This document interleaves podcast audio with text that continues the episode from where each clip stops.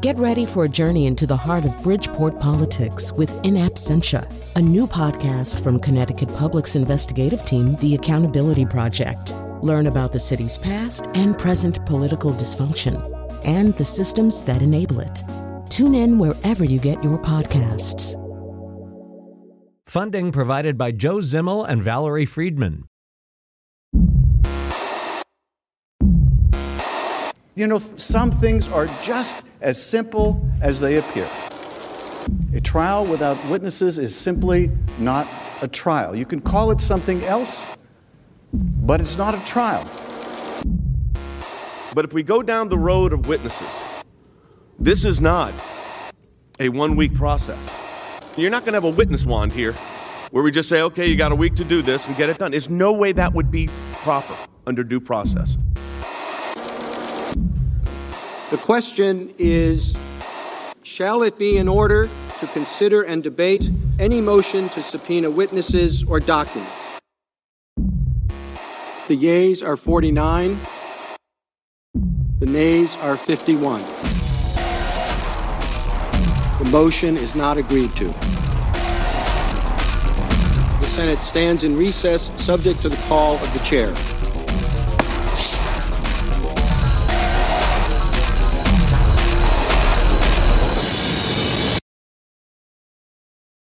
Hi. This is Pardon Me, another damn impeachment show, and this is Colin McEnroe, and I'm really excited that I remembered to say that right at the beginning, because usually I say a few words and then I realize I haven't said that. You don't care about that. But and today, well, every time we do Pardon Me, one of the things we ask ourselves is where does impeachment happen? You know, well, it happens in the Senate chamber, but it also happens all over the place. I mean, you're not in the Senate chamber. You're listening to this show right now. You're watching things on television. We experience things not directly, but through various funnels. So we're going to talk today to James Poniewozik, who really thinks deeply about television for the New York Times and who understands that culture is politics and politics is culture and it all crackles through your television set. Mike pesca one of the smartest people i know. He and i are going to talk a little game theory. Mike is the host of the gist. You're going to hear more factoids narrated by chion wolf. And i should say that one of the things that has happened that seems to tincture this moment and even though it, might not have affected the vote on calling witnesses it seems as though it's kind of changed the coloration a little bit is there's more from the john John Bolton book. And one of the disclosures is that two months before the famous phone call. So in May, they're meeting, and Pat Cipollone, one of the White House counsels, is in the room while they're meeting, and President Trump is talking about wanting this deal in Ukraine, wanting the investigation in return for the military aid. So, you know, that changes the timeline a little bit. And speaking of timeline, I'm not 100% sure where in the timeline we are right now as you're listening to this. The last thing I knew before I sat in front of this microphone was that this was probably going to roll past the State of the Union address, that we won't really wrap up the trial until Wednesday Wednesday or Thursday. However, this is a very fast moving thing. I mean, things change all the time. So, the one thing that I can tell you is that no matter what has happened since the time I sat at this microphone, everything that's on the show will be fascinating. All right. You will be fascinated or your money back. We're going to start with the very fascinating Frankie Graziano. We did, as we often do, send him out to a big Y and a library to talk to some of those wonderful, elusive regular folks. I'm in Tolland, Connecticut, home to the Tolland Eagles, the red and white antique store, and a strip club. I want to ask people a few impeachment related questions. These guys got a couple of pizzas. I kind of want to bother them. You guys busy? You guys paying attention to the impeachment at all? A little bit here and there, reading the headlines. You know, I'm not a huge politics guy. I haven't really been paying too much attention to the trial. The president, you know, I'm just, you know, not really happy about him now, anyways. He should be gone. I, I'm really just have lost interest, I guess, at this point. I think losing my attention is just that it's been so much, so many different things, and I really have not been following it. I'm not a big fan of President Trump. It's definitely, you know, historic, regardless of what happens on either side. I think, unfortunately, we have Republicans and Democrats, and they're not working together. Even though, you know, I think some of the Republicans would like to be on the other side, I don't think they are, and it's unfortunate because I think some not so good things are happening. I just wish they'd impeach him. Just do it. Just do it. You want them to go ahead and just get rid of Trump? Just get rid of him. Yes, please. Ridiculous. He's our president. We voted him in, and I think this is what we should do: is follow our leader because he is a commander in chief, and that's fair. And four years from now, they vote somebody else, and then if he's president, we still should respect the president. Because right now, I feel that any kid in school is not going to want to be president because of the fact that they're impeaching this guy for absolutely nothing. I think the evidence is there. I mean, all you have to do is pick up the paper, listen to the news. It's so obvious. It's just pitiful. Not right, just because some Democrats think they just lost their vote doesn't give them the right to beat the guy up. He's a commander in chief. They didn't do. They didn't do that with Obama. They didn't do it when President Kennedy was president. People loved him. It, it's not the same anymore. People has lost respect for our president. The, the, again, he's the boss of this country for four years. We should respect that. I think it's a waste of taxpayers' money, to be honest with you. If they could spend that money on something like feeding people and fixing our roads instead of trying to find out who did what and what, who did what, when, and how. I think that's just ridiculous. Just a bunch of spoiled brats. That's how I feel.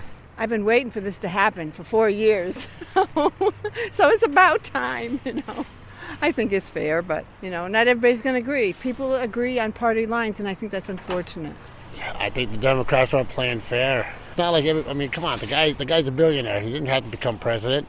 I mean, he, he did it because he loves his country. He felt that he could probably do us righteous by doing what he's done to create this money and help give us a better standard of living. But obviously not. But I don't feel the man did anything wrong. I'm assuming you voted for Trump. I didn't vote at all. You didn't vote at all. Just tell me this. Is this, maybe this is a better question. Are you more worried now about impeachment than you were at the beginning of the trial, or are you feeling the same? About the same. It's, I think it's just going to blow over, and they're going to find nothing, absolutely nothing. And again, we live in a world where you should be careful what you say and what you do because of the fact that people just suck.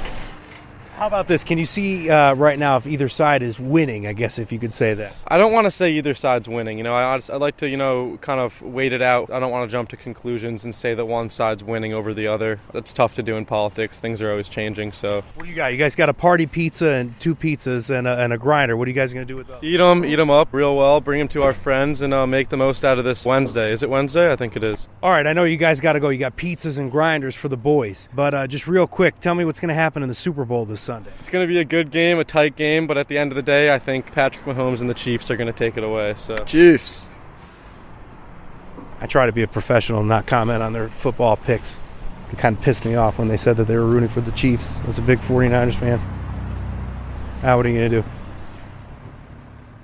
That was Connecticut Public Radio's Frankie Graziano out at the Tolland Big Y and the Tolland Library talking to Ken Vassilonis from Willington and a guy named Billy and another guy named Ben Zakowski from West Hartford and Ben's friend who didn't want to give us his name and some other people who didn't give us their names. I don't know why. Maybe the shopping carts caught fire. Can that actually happen?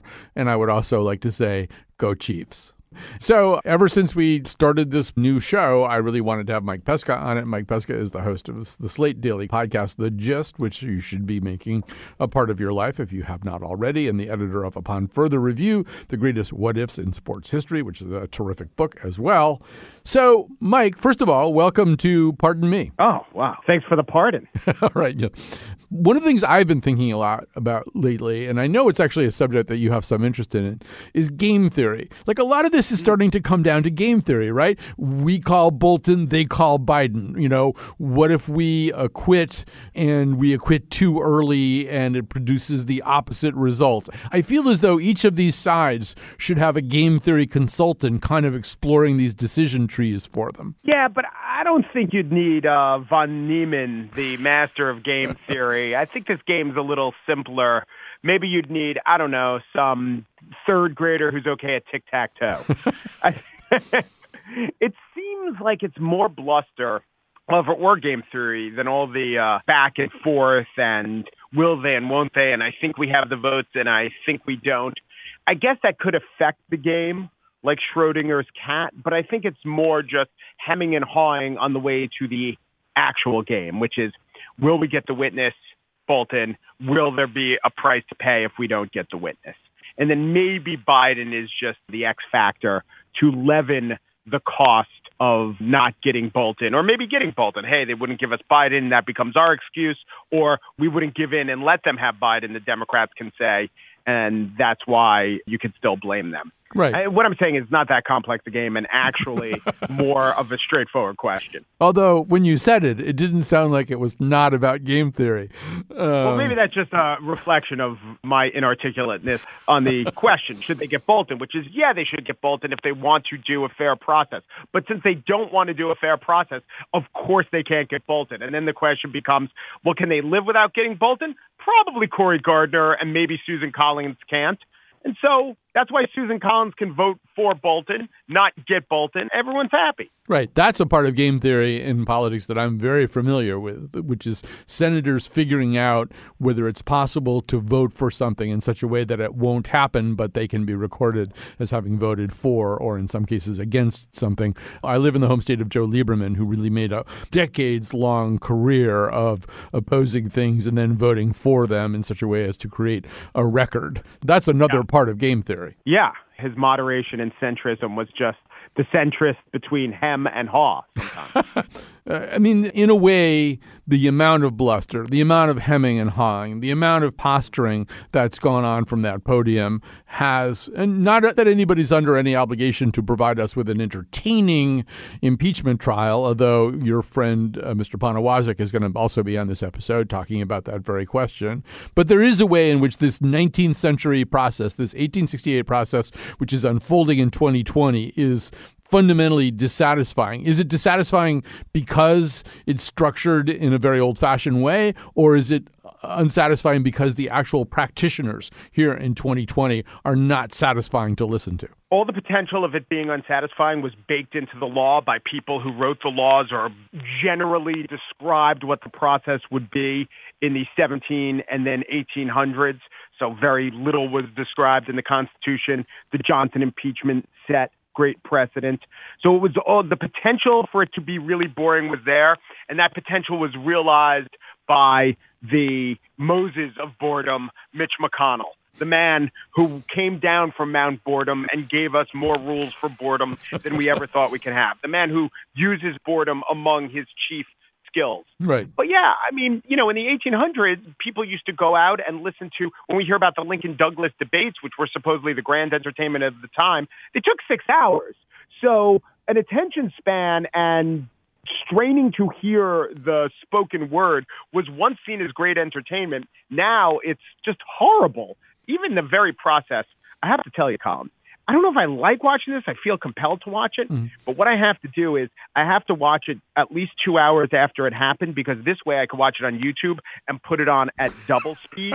Because when when the timeline catches up to the present and these lawyers are talking at regular speed and the interminable length between a senator saying I have a question and John Roberts reading the question, I cannot take it. My 21st century attention span cannot take it. And I think that's Mitch McConnell's point. Right. Although I, I don't feel as though you're the perfect test subject about this. I mean, I happen to know that you listen to a lot of things at 1.5 and 1.75. A lot of yeah. things that most people would probably want to only be in 1.0 on. That there's something about the pesca neurology that doesn't want to slow down to the pace uh, of a, a normal speaker. Well, I mean, there's one way to look at it. Another way to look at it is if I listen in double speed and you listen in normal speed, you're spending twice as much time time with Pat Cipollone as I am. there is that. See, that feels like game theory all of a sudden. Okay, so there have been these moments. You know, you look for these moments now, and Bolton was a bolt of lightning in a pretty boring landscape. This sudden idea that this unannounced stranger was going to walk in and, and change things around. I would agree that we are, for the most part, sifting through some pretty empty sand to find these little exciting nuggets. Although, have you enjoyed the spectacle of Alan Dershowitz? I mean, uh, I'll get specific about it, but I'll just say Alan Dershowitz and see what you say back first. Yeah, I have. I mean, terrible, terrible arguments. But if you're going to make a terrible argument, do it with verve and aplomb. And I think Dershowitz does that. I mean, Cipollone is boring and Sekulow ain't great and Philbin doesn't excite me. And then Dershowitz comes along and he's got a little spring to his step it's a somewhat erratic, insane, and not keeping with best practices of walking step, but there's a little something there. So if we're talking about entertainment value and a trial with some pizzazz, I like it. And I do have to say, as much as I don't agree with Dershowitz's sentiment, I much prefer his form of argumentation, which is premise, premise, thesis, and then we could pick it apart to the Jim Jordan version of that or to the Doug Collins version of that. And it's not just, I don't know, Jim Jordan has a southern accent, even though he's from Ohio.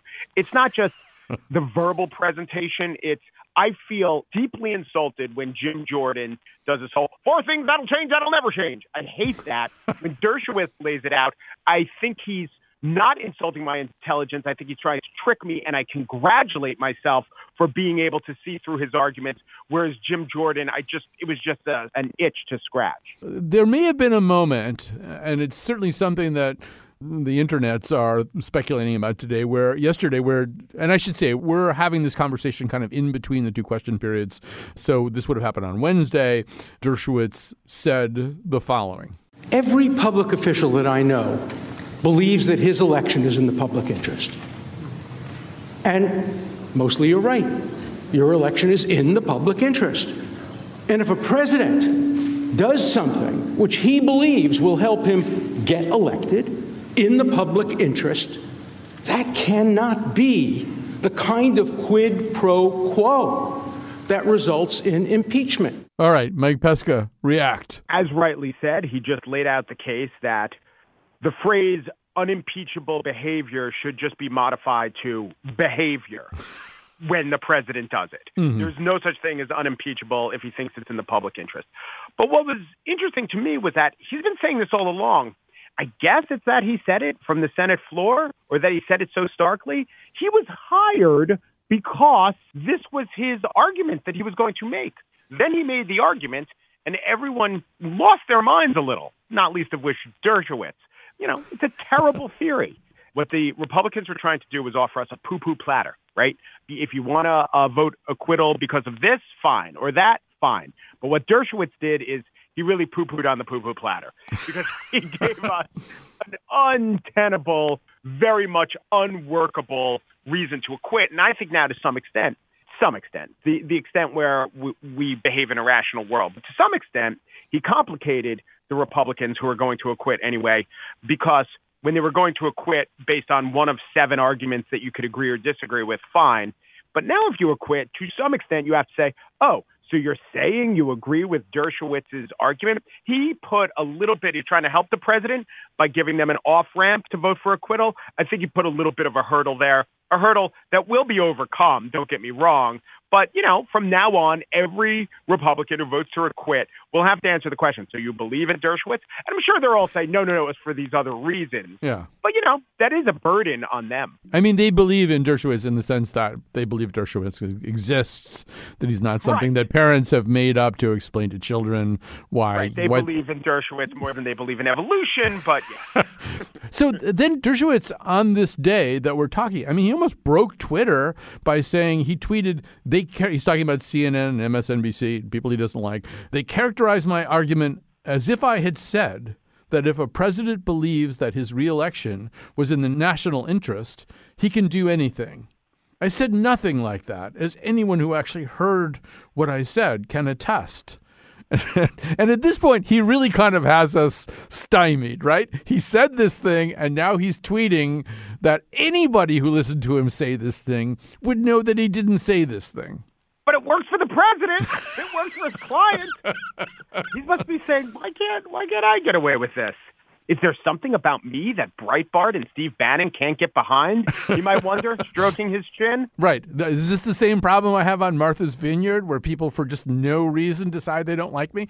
So, to me, one of the most powerful articles that I've read in the last two or three weeks, in terms of just giving me another way to think about this, was Jonathan Mahler's piece in the New York Times about Rudy Giuliani, where he got into that whole stretch where he just said, really, this is about an era of shamelessness. This is about an era of people, not just Rudy Giuliani, and not even just Rudy Giuliani and Donald Trump, but an era where you can do stuff like this. You can say a thing, which on its face is kind of outrageous. The notion that a president in pursuit of reelection is, by definition, therefore, in a virtuous state of mind and action. And then issue a tweet saying that you never said such a thing and that the people who are saying that you said such a thing are being grotesquely unfair to you. Increasingly, uh, the ability of the rest of us to blow a whistle or officiate that process is starting to seem futile. Shamelessness is the word, and shamelessness is defined by what the rest of us, the norms the rest of us cleave to. So, in olden days, when a glimpse of stocking was seen as shocking, it was because that was the message that society was given. Now, Trump pushes the envelope and finds out that there's a broad swath of society that will not shame him for this, that will either applaud him or at least ignore him or price it in and be cynical. I mean, that's, I guess, some sort of nefarious innovation. It's shameless, but the shame redounds to us, or at least the significant portions of us that don't just say, I'm sorry, 16,000 lies are too much. I mean, we saw it also on Saturday as the Trump defense team began to kind of lay out their argument. Their argument was very, very heavily weighted towards the idea that they're just, uh, apart from maybe Gordon Sondland, there just isn't anybody who's an eyewitness. And then the Bolton book trickles out, and it just appears as though they've wasted two hours of their Saturday making an argument that is so easily overturned. You might expect them to come back on Monday and go, well, sorry about that. But they don't, right? They don't really acknowledge that Bolton is that big a problem for them. When they make that argument, they're making a necessary or sufficient argument in some way. It's not true legally, but essentially what they were arguing is it is necessary to have the eyewitness in order to convict. Not true, but that's what they're arguing. So if they're arguing that, you would also, of course, have to conclude, therefore, the presence of an eyewitness would be sufficient to convict. And then the eyewitness comes forward and then they say, oh, yeah, forget all about that. That's the crazy making part of it. Like, I have these moments where I'm just walking my dog around the neighborhood, listening to the gist at 1.0 speed, but I'm thinking. I'm thinking, is there an end to this process? Not this process of impeachment, but the historic cycle that we're in. And does it come to an end? Is there a point in which Mitch McConnell really is invalidated as this person who sowed chaos and so aggressively attacked basic institutions and institutional functions and norms that were helpful in the perpetuating of some kind of constructive debate. Is there an end where all of this stops, like it does at the end of Lord of the Rings or something? This I, all must end speech. Yeah. yeah. Maybe I'm naive. Maybe I'm the only one walking around doing that and listening to you on my earbuds and wondering about about that. Do you wonder about that? Can there be some kind of moment where they say, "Well, we'll never do that again"? Yeah. So what I think is going to happen, it was it will never come from McConnell because McConnell is in his own way a master of the Senate. He's exposing that the Senate has all these flaws, but he's working within the norms and the rules of the Senate to get his way. He'll at least be regarded by his party and his partisans as having done a job really well. I do think it all comes undone and crashing down for Trump, although if he wins the next election, it won't. And then what I think happens is the entirety of the Republican Party and conservative thought disassociates themselves with ever having thought that. And there are so many precedents for this. I could point to like support for the Iraq War, which Democrats just punished candidates if they voted for the Iraq War, perhaps not remembering that the masses of Democratic voters were for the Iraq War.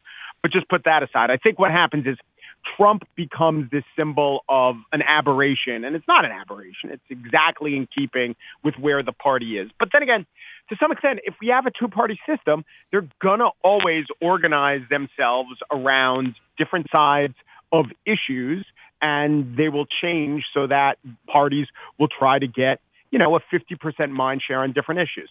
This is what happens when you know democrats couldn't get elected for the second half of the 19th century. So basically in a nutshell is what i think happens is someone gets their comeuppance. It's probably trump.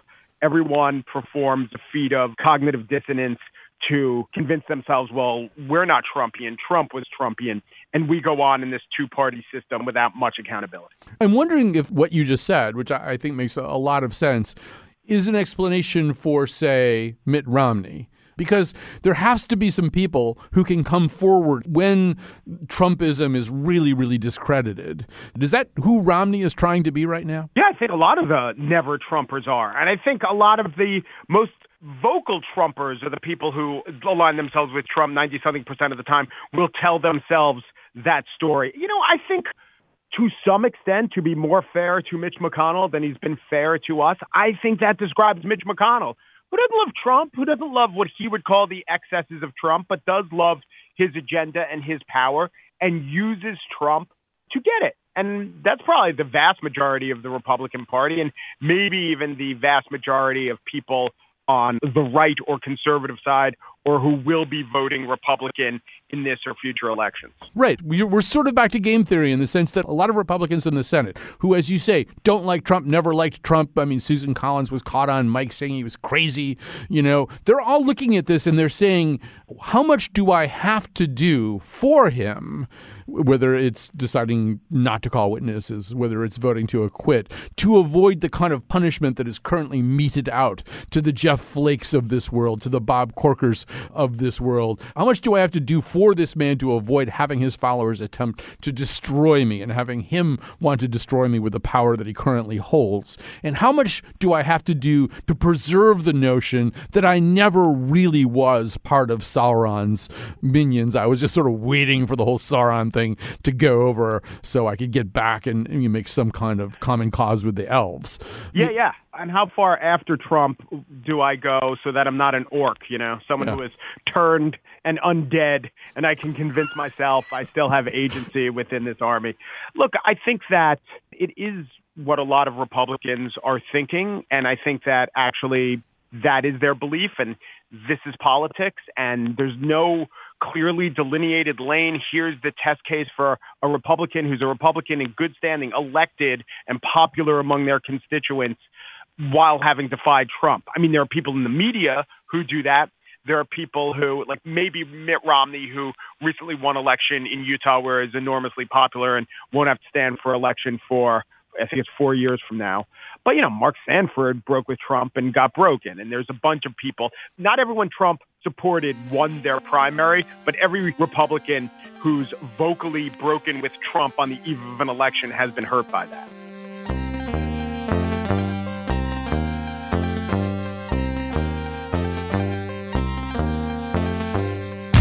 That, of course, was Mike Pesca, host of the Daily Slate podcast, The Gist. Up next, we've got a question from Connecticut Public Radio's very own Carmen Baskauf. And we've gotten that question answered by Slate's very own legal expert, Dahlia Lithwick. In some ways, the impeachment process and trial looks a bit like a court trial, but in other ways, it looks very different. This time around, the president has a team of lawyers defending him during the Senate trial. But my question is would it be possible for the president to plead guilty? Is there anything sort of along the lines of a plea bargain that the president could enter into? And if so, what would be the consequences of that? this is not a criminal trial. We have to remember that this is not a crime. And one of the things that we keep tripping over when we hear Donald Trump's lawyer saying no due process, no due process, there is no due process because the president is not being accused of a crime and he's not going to suffer any losses to life, liberty, property, right? Nothing gets taken away from him. If he is in fact convicted, he loses his job. But unlike, you know, in the olden days in British impeachments where you could be hung or your all your lands could be seized if you were impeached and convicted, here there's no actual criminal consequences. So I think this is one of those places where it's useful to remember that this is a trial but not a trial. It's just not a criminal process to the extent that Donald Trump, I guess, could plead guilty, he could leave office. That would be, I think, the equivalent. I'm no Dahlia Lithwick, but I will add my expertise to that and just say that basically what happens in these situations is you trade the office out for the end of the impeachment process. So John Rowland and his wife had been subpoenaed for the impeachment hearings. They fought the subpoena all the way up to the state Supreme Court and lost, at which point Rowland promptly resigned because he didn't want to have to testify under oath. He wanted the whole process to end. And the way that you make it end is you resign and then there's nothing no, there's no impeachment process. There's no you know ripeness anymore. So yeah uh-huh. i think that's what we both think here right? I think so. if you've got your own impeachment question send it to us at pardonme at ctpublic.org unless the impeachment is over in which case your question should be about where to get toilet paper on the afterscape when civilization breaks down we're going to take a break here, then we'll come back and we'll do a brand new edition of Factoids with Chion Wolf. And then we'll talk to the New York Times chief television critic, James Poniewozik, about the impeachment as television.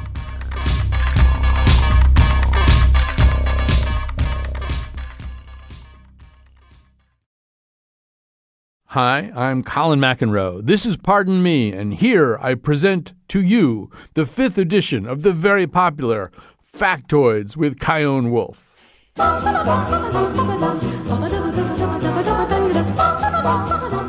According to government documents, Rudy Giuliani's son, Andrew H. Giuliani, makes $95,000 per year working for the White House. He's 31. His official title is Special Assistant to the President Associate Director of the Office of Public Liaison. His job has something to do with reaching out to the sports community. Senate Minority Leader Chuck Schumer says Lev Parnas' attorney called his office for tickets to the impeachment trial, and he said he gave him a ticket just like he would give them to any New Yorker. But he added, I'm not sure Parnas would be allowed in because of the electronics around his ankle. Honeybees eat one another's barf. When they get back to their nests, they throw up their nectar into wax receptacles so the other bees can have some. This has nothing to do with the impeachment, but I found it very upsetting. Vermont Senator Patrick J. Leahy carries a Nikon digital camera when he's not in the chamber, and sometimes joins the news photographers shooting scenes of key trial figures in the Capitol hallways. Sometimes he takes pictures of the photographers themselves. Leahy was born nearly blind in one eye and has made photography a lifetime hobby. Mitt Romney entered the Senate chamber this week with a bottle of chocolate milk. The milk has to be in a glass. We've been over and over this. House manager Adam Schiff has been wearing different House lapel pins from different Congresses with each suit jacket he wears during the impeachment trial. Arizona Senator Kyrsten Sinema has shown up on trial days rocking everything from a red dress with a cape to a knee length fuzzy pink coat. She takes notes in a sparkly pink notebook. Honey is not bee barf. I don't want you to get the wrong idea. I'm Chion Wolf, and this has been Factoids.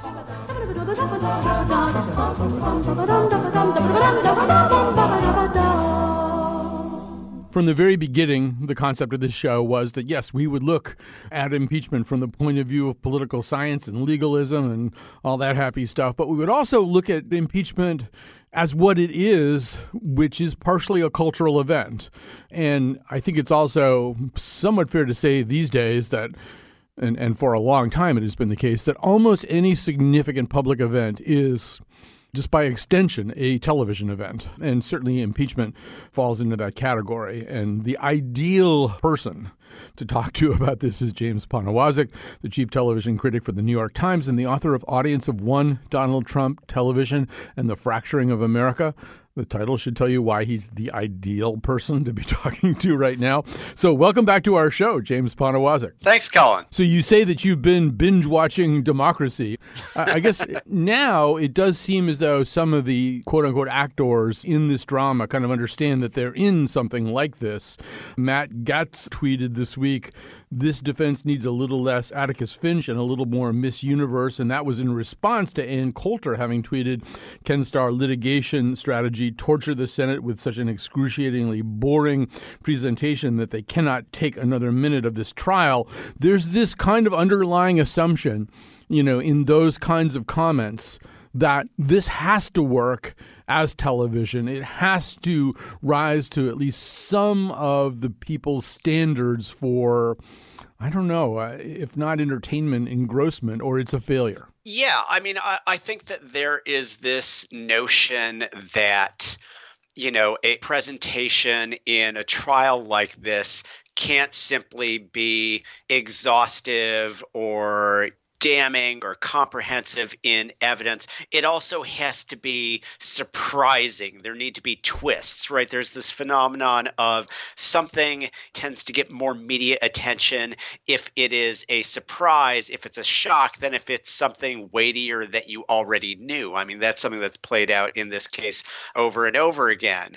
And so you often see the presentation and the impeachment judge less by is this actually impeachable conduct? Is this something that we should or should not be disturbed by as citizens of a democracy, but simply, oh, have we already heard this before? What's the new angle? What's the hook? What's the twist? And then beyond that, of course, there are also, as there are in any, you know, sort of example of political theater, people with incentives to characterize it certain ways, right? Like, honestly, one of the meta arguments against impeachment that's been brought against the case since its its earliest days, you heard this a lot from Republicans on the on the House Intelligence and Judiciary committees, is oh, this is boring. The American people are bored by this. Don't watch this. Tune it off. You know, snooze go find something else to watch. So yes, number one, I think that there are these sort of, you know, a few good men type expectations where, you know, we kind of tend to judge a case like this as a nothing burger if it doesn't have like a Colonel Jessup, you need me on that wall kind of moment.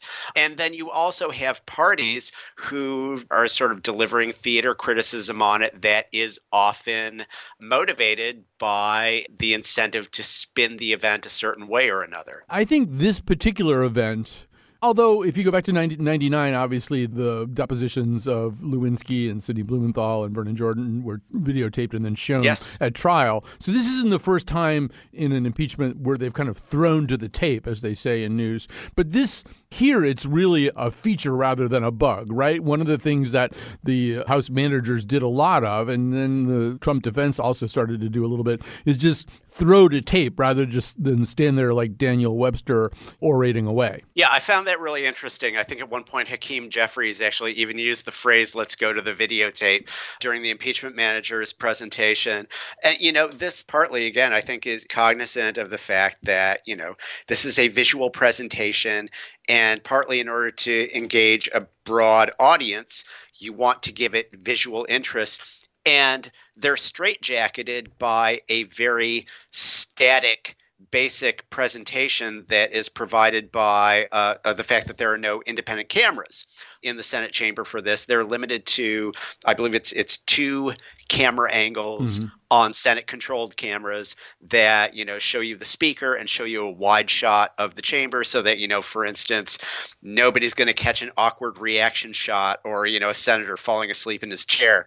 And so there's obviously an argumentative reason an evidentiary reason to you know throw in snippets of testimony from the earlier hearings or whatever. But it also just allows you to sort of you know build momentum and create visual interest in a story so that your audience isn't just seeing it as kind of radio on TV right. And i mean in some ways this kind of compounds the idiocracy problem. I mean i feel like as part of the audience i am part of the idiocracy too thinking well yeah they, they really do need to jazz this up a little little bit more, even though this is one of the mo- most momentous things that can happen in the life of this republic. I'm getting a little tired right now. Show me something else. I'm actually kind of happy switching over to a break, and Jeffrey Toobin and Michael Isikoff and Gloria Borger are there to kind of give me a little bit of relief. what you're basically asking people to do in a case like this, however important and, you know, monumental a thing it is for a democracy to consider, if you're asking millions of people to watch these proceedings on TV, you're basically asking them to sit in on jury duty right? Something that people generally go out of their way to avoid. Sitting on a jury, you might listen to hours and hours of testimony with little visual interest and you know you're there because you're compelled to because this is partly or really mostly a political process where you're trying to reach people beyond the room you kind of like it or not have to be conscious of what's going to hold the attention of somebody who you don't have subpoena power over, who who you can't force to listen to that presentation. So one of the things that you've pointed out, and I think it's a really important thing. I mean, each iteration of a big event like this, whether it's Hill and Thomas or the Clinton impeachment or the OJ trial or these kind of mediathons, to use Frank Rich's term, each one of them has to sort of make use of or utilize or have players within it who understand the state of the media at this moment. And one of the things about media at this moment is that each event is kind of vertically integrated with a lot of stuff that goes with it. So if you have people who are really interested in this, you know, yes, that they can watch this kind of C-SPAN style feed of Senate TV, and they can watch whichever cable news show uh, or NPR they want to have cutting in during the breaks, but there's all this other stuff, you know? I mean, Ted Cruz has a podcast that he yeah. does every day. And I think Doug Jones is doing kind of these seven minute social media video things, just direct to camera. Uh, there's a way in which you have to understand that people would watch Game of Thrones and then listen to a two hour and 49 minute podcast of two dudes just rehashing the recent episode. That's going on here, too, I think. Yeah, that's kind of a phenomenon in so many things in media today is that you have to sort of be conscious not just of the audience of the main program, but A, the people who are going to want extreme deep dives, who, you know, just want hours and hours and hours of content on whatever it is they're interested in, be it impeachment or something else, or the people who are just going to get bits and pieces of it here and there, right? So the other side of this is that you see a certain amount of these presentations that may seem kind of disjointed or random in context, but are really aimed more at people watching selected snippets of the proceedings at a later point. One place where I was noticing this a lot was in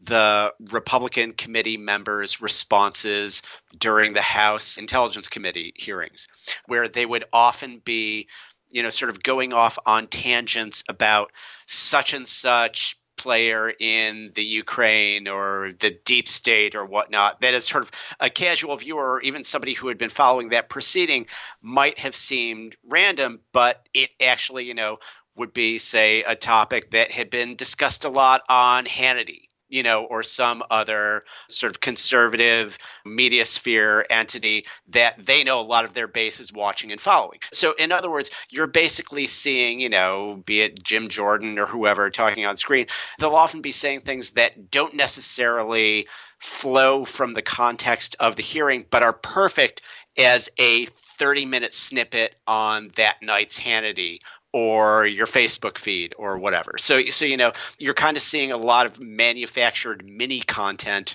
within the show. And so the the obverse of that, I mean, if in the chamber, uh, you know, a, a, house person will be as you say, referencing something that that exists outside the chamber and and has a whole context to it that's a separate story. I mean, the obverse of that I think is that many of the senators here are starting to realize that the most important part of their day probably is when they step out into the hall and like like Joni Ernst from Iowa has proven very good at just walking out in the hall, finding those cameras, and having something to say that then becomes part of the news cycle and maybe even a bigger part of the news cycle than most of what transpires inside the Senate. Yeah, in one case, it even became a campaign ad for Joe Biden, uh, I believe, when she uh, basically made some reference to the proceedings being politically damaging to him, and his campaign then turned that around into a campaign ad aimed at Iowa, basically making the point of, oh, look how afraid they are of me. You know, I'm, I'm even coming up in this context. So, yeah, and also the fact of an, an, an impeachment trial is it's a it's a rare situation where you have 100 senators compelled to be entirely silent, which is, you know, not their normal state of being. So there's a lot of pent up energy that comes out in between sessions.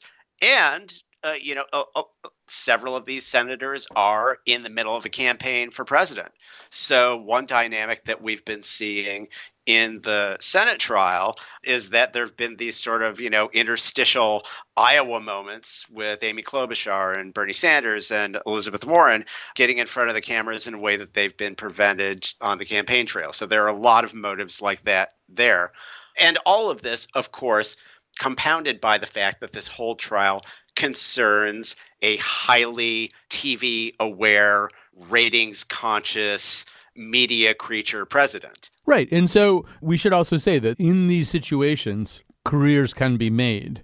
And it often has something to do. I mean, you know, we go back to McLuhan and he's talking about JFK versus Nixon. McLuhan's theories don't really make sense in the age of HD TV. The valences are just very, very different now. But I mean, it seems pretty clear, for example, that Adam Schiff and Hakeem Jeffries, at minimum, are coming out of this process at a very different spot on the political continuum than they entered in. Uh, you know, their profiles are bigger, and there's kind of a sense that, oh, yeah, at minimum, these two people really work well on television. Yeah, much as Kamala Harris and Amy Klobuchar did after the Kavanaugh hearings, which certainly boosted their viability as presidential candidates when time came around for that.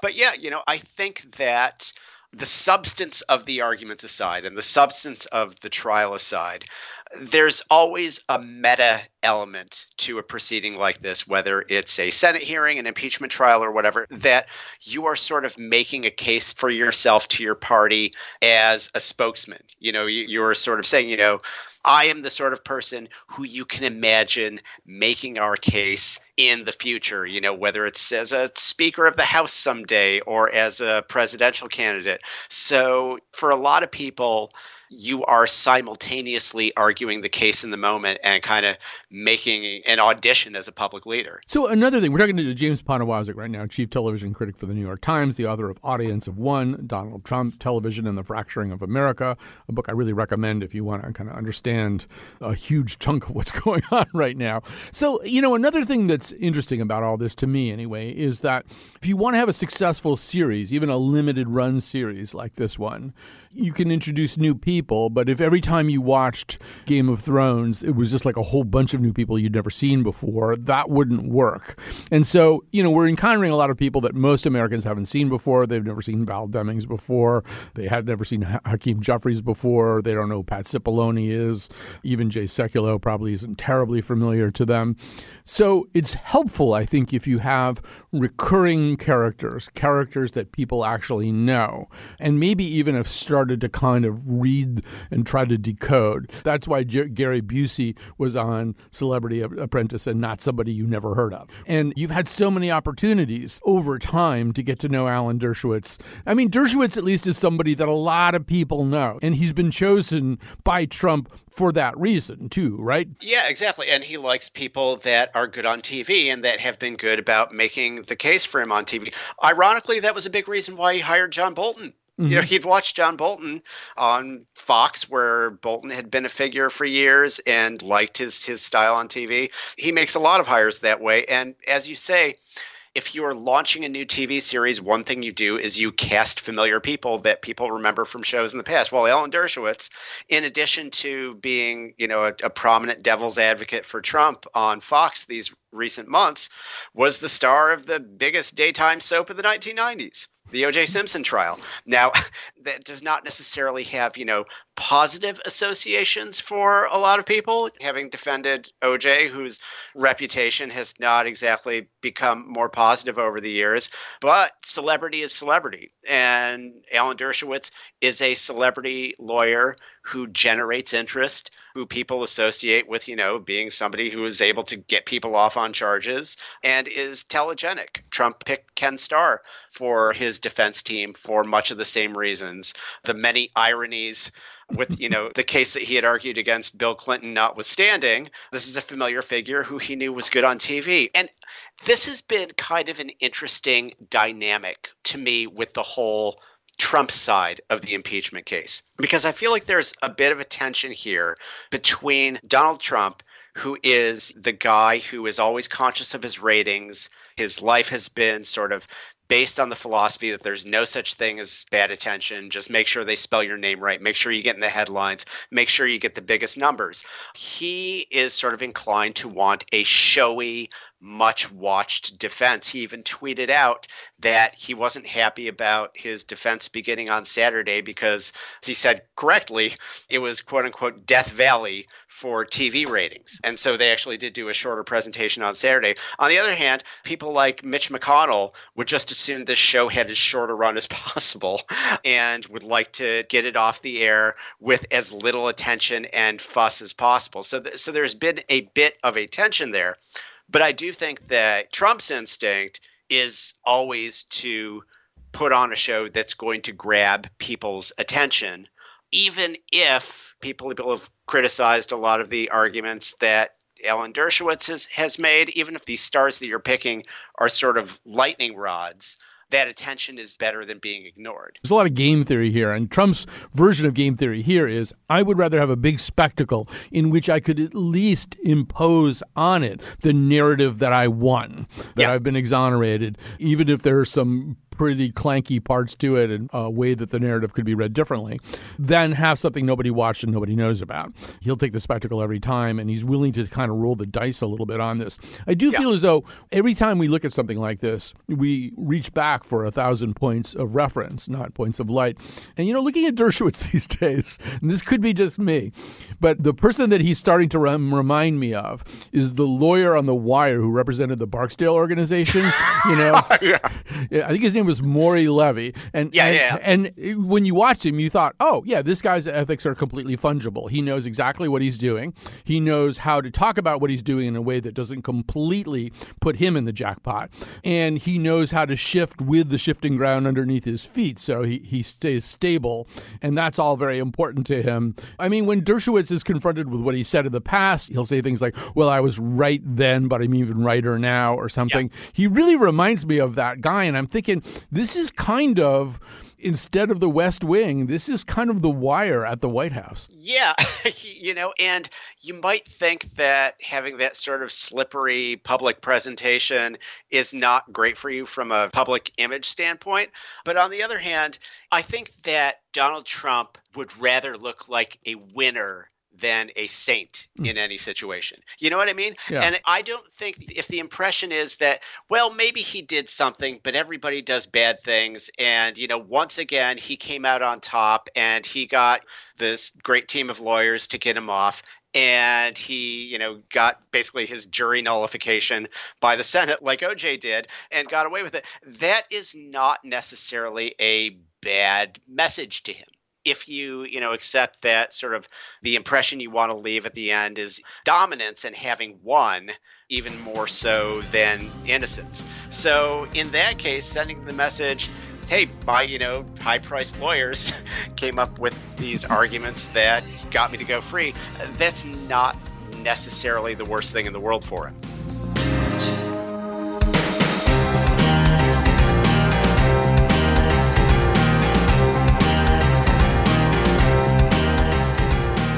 That was James Poniewozik, chief television critic for the New York Times, the author of Audience of One, Donald Trump Television, and The Fracturing of America. He joined us by Skype. I don't know why that's important. And it turns out that's our show for this week. I have been your host. I may still be your host in the future, Colin McEnroe. It's not clear what's going to happen now, obviously but something will happen. And we'll keep doing Pardon Me for a while, even after the impeachment is over. So don't panic, is what I'm saying. Extra thanks should go to Gina Amatruda, who kept us on the air in various ways. The producers of this show are Betsy Kaplan and Jonathan McPants. And sure, we're on Connecticut Public Radio Saturdays at noon. As long as Saturdays continue to exist and noon continues to be a workable concept, which is like maybe one more week.